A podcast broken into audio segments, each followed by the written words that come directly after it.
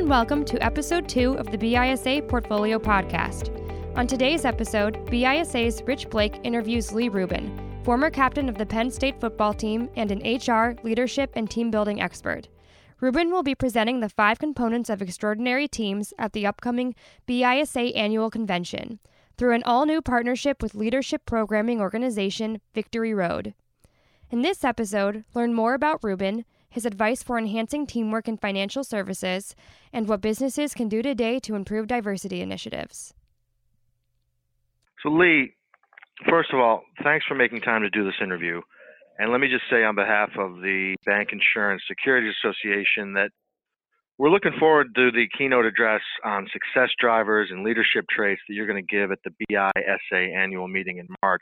Sure. And looking ahead to that talk, just sort of set the stage a little, from your experiences, you know, whether playing college football or working as an HR professional with major corporations, what would you say are the keys to getting people to put the team's goals ahead of their own?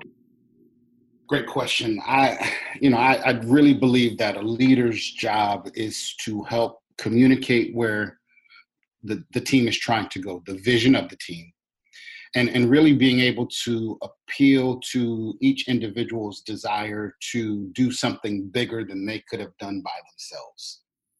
Um, you know, one of the things I open up with in, in, my conversation and my talks is teens exist because there's a challenge or an opportunity that's too big for any one person to handle by themselves.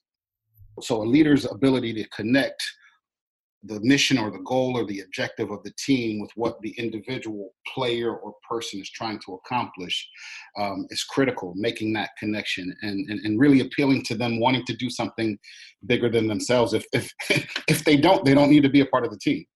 Mm-hmm. you know financial services is is an area that is is is crucial to people's lives. It's their retirement. It's their ability Absolutely. to pay for their kids college and you know, so it's an important industry uh, around the world. As far as advice for the leaders within financial services, what what what key piece of advice would you give?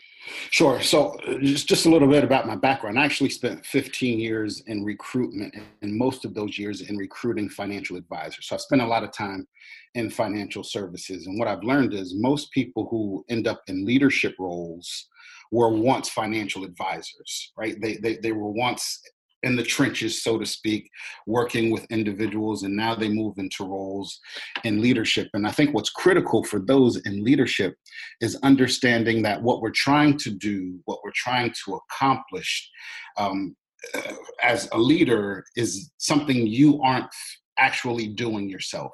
So much like a coach in a sport, right? You're you're you're you manage the team, you lead the team, but you don't actually play the game. So to, to make that switch is it can be difficult for leaders to, to understand that okay, I'm not technically or physically doing the job. Um, I'm now doing it through someone else. So the leader's ability to really communicate what that goal is and focus on the goal as opposed to focus on what they're doing and to empower those people that are actually doing the work to get it done. Yeah, you know, you uh, your background. Uh, I was very interested to see you played football uh, at a high level at Penn State, and that's that's a, a, a breeding ground unto itself for, for for a leadership role. What can bank and insurance organizations do to better prepare leaders? Uh, so I, I, think it's critical that as as we're moving people into leadership and, de- and developing them. Uh, again, most of them are coming from the ranks of advisors or practitioners and, and, making sure that they're strategic in how they think and they're working through other people. Um, I'm a big Stephen Covey fan, um, uh, the gentleman who wrote the book, uh, Seven Habits of Highly Effective People. Mm-hmm. And one of his concepts is begin with the end in mind where are we trying to go? What are we trying to accomplish as a team as a group? Um, and helping create that environment helping empower those people who work for you who are actually the practitioners and getting it done. Um, I, I, just think it's critical that that you become a bit more strategic and more visionary in, in a leadership role than actually being a practitioner. It's critical that you understand the job which is why I think many leaders were former practitioners. Um, but but being a whole lot more strategic and visionary and trying to get the team to, to where it is they want to be. Um, a, a, another leadership expert, a gentleman named John Maxwell, says the, the, the goal is more important than the role right getting there getting our people there servicing our customers and getting them and accomplishing their particular goals is more important than me being a leader um, and sort of pounding my chest and hey and saying hey now i'm the manager. Uh, but but really again empowering the individuals who work for you to to meet the needs of their customers. Mm-hmm. you know we're living in a incredible age in terms of technology. Innovations are are are, are happening mm-hmm. every day. So you know, it's there's no denying technology is a major factor in sure. financial services. How teams work together, how leaders communicate, how people stay on the same same page, especially within financial services. So pivoting to that sort of technology backdrop, can can you can you speak to pros and cons of, of incorporating tech into a into a team into a team's workflow? Absolutely. I, I, think technology now allows us to communicate at a much higher level. It allows us to automate and systematize certain tasks that required hours and hours of time to do before. So it, it, it, it I think in this business, those two things are critical, right? To minimize the amount of time that we're spending on rote tasks, on, on things, on, on redundant things. So freeing up that time to, again, to better service our customers and our clients. And then facilitating communication on a much higher level. Um, there's there's so much information that's available. There's so many ways that we can communicate with one another um, for for the sake of, of, sharing information and sharing best practices. Um, I, I, just think it's critical that we leverage it properly. Uh, the risk, though, is making sure we don't waste time because there's access to so much information. Um, you know, one of the things that's critical is uh, in this business, certain things just have to get done. Um, we, we've got to communicate with our clients. We've got to make sure that we are updating our clients properly. And so there's resources and technology to facilitate that. What we can't do is get caught up in the minutia and just spend a lot of time getting absolutely nowhere. So, mm-hmm. so you know, again, processes and systems that are there, um, we've just got to leverage them to accelerate what we do and facilitate the type of communication that our clients need. Yeah, it's um, information overload. I was speaking yeah. with the CEO of a of a small company um, who made a she made a New Year's resolution. Uh, she was going to get up at 4:30 a.m. every morning just to go through emails. That she had been inundated with emails, and who knows how long that will last. But but that's that's the sort of thing where uh, you know everyone's inbox is filled, but you know to, to sort of prioritize and, and, and have to deal with so much. Uh, and any any thoughts on on on just email and and in general in terms of communication? It, is a lot. Sure. What, what, what I can share are some of the best practices that I've heard from both leaders and practitioners. Um, again, it, it all really starts with communication. They're letting their clients know um, that here's what I plan to do, and here's what they typically share. Um, most of my time is spent with clients like you. Um, I check my email periodically. I don't respond every time I hear a ding because that sort of it, it, it, makes my day a bit crazy. It doesn't allow me to get into a flow. So I will check my email three times a day. Uh, if you need to email me, understand that I'll get back to you after one of those.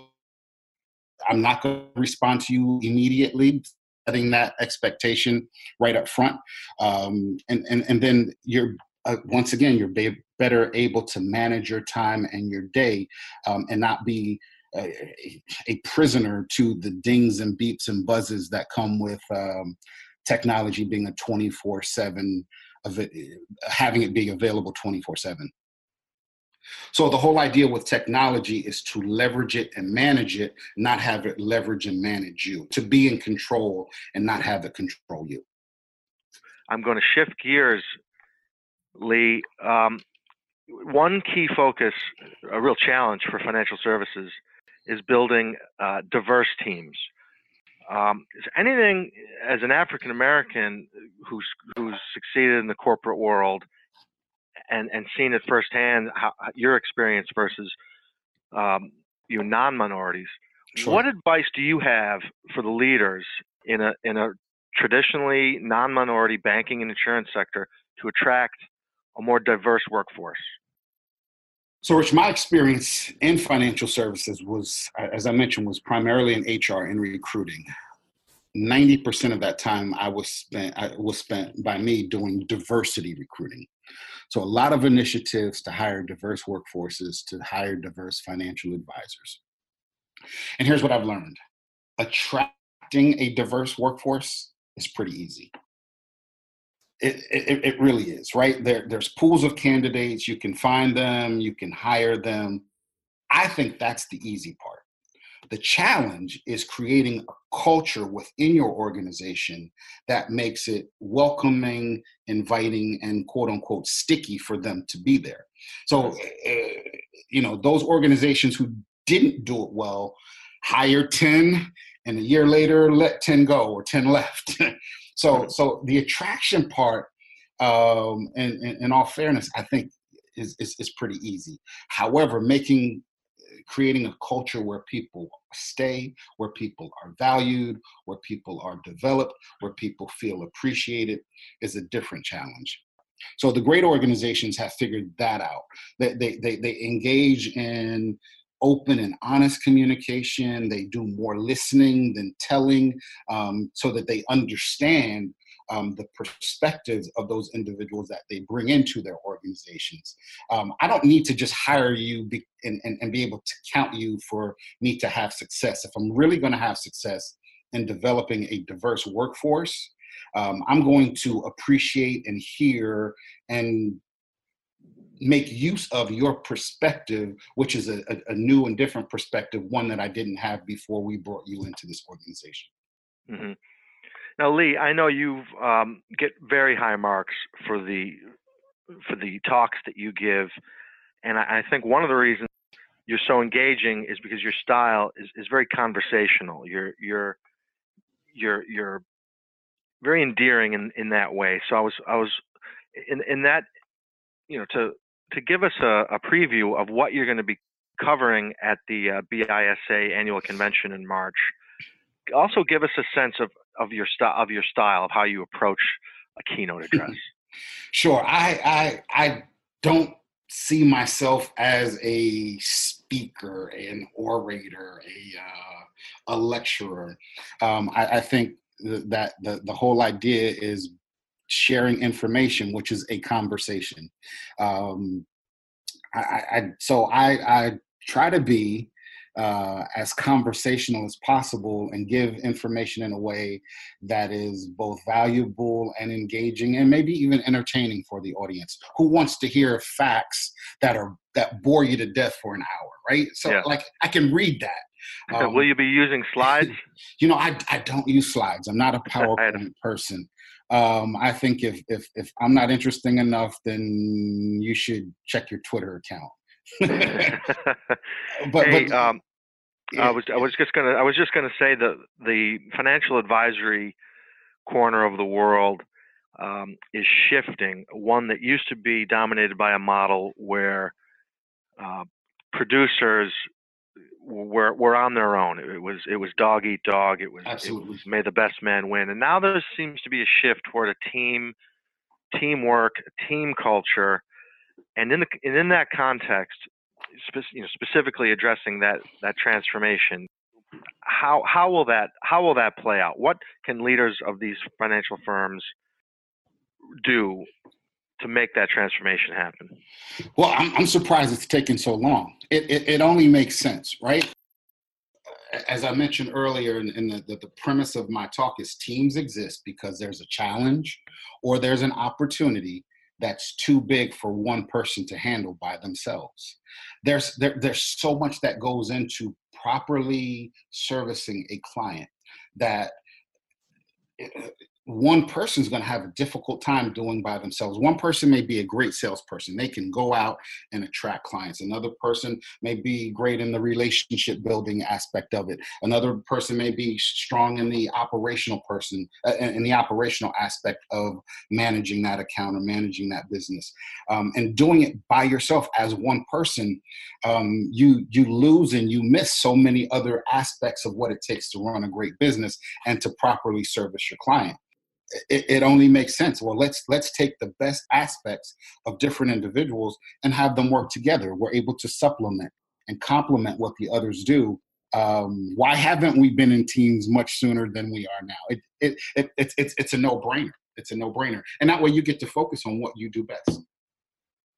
You know, I, I have to I have to ask you this: Why are the New England Patriots continuously either in the AFC Championship or in the Super Bowl? Is it Belichick? Is it Brady? Is it both? It is all of the above. And there's one other thing that's important. And, uh, you know, from someone who lives in the New Jersey area, close to the Giants and the Jets, it's hard for me to compliment the New England Patriots.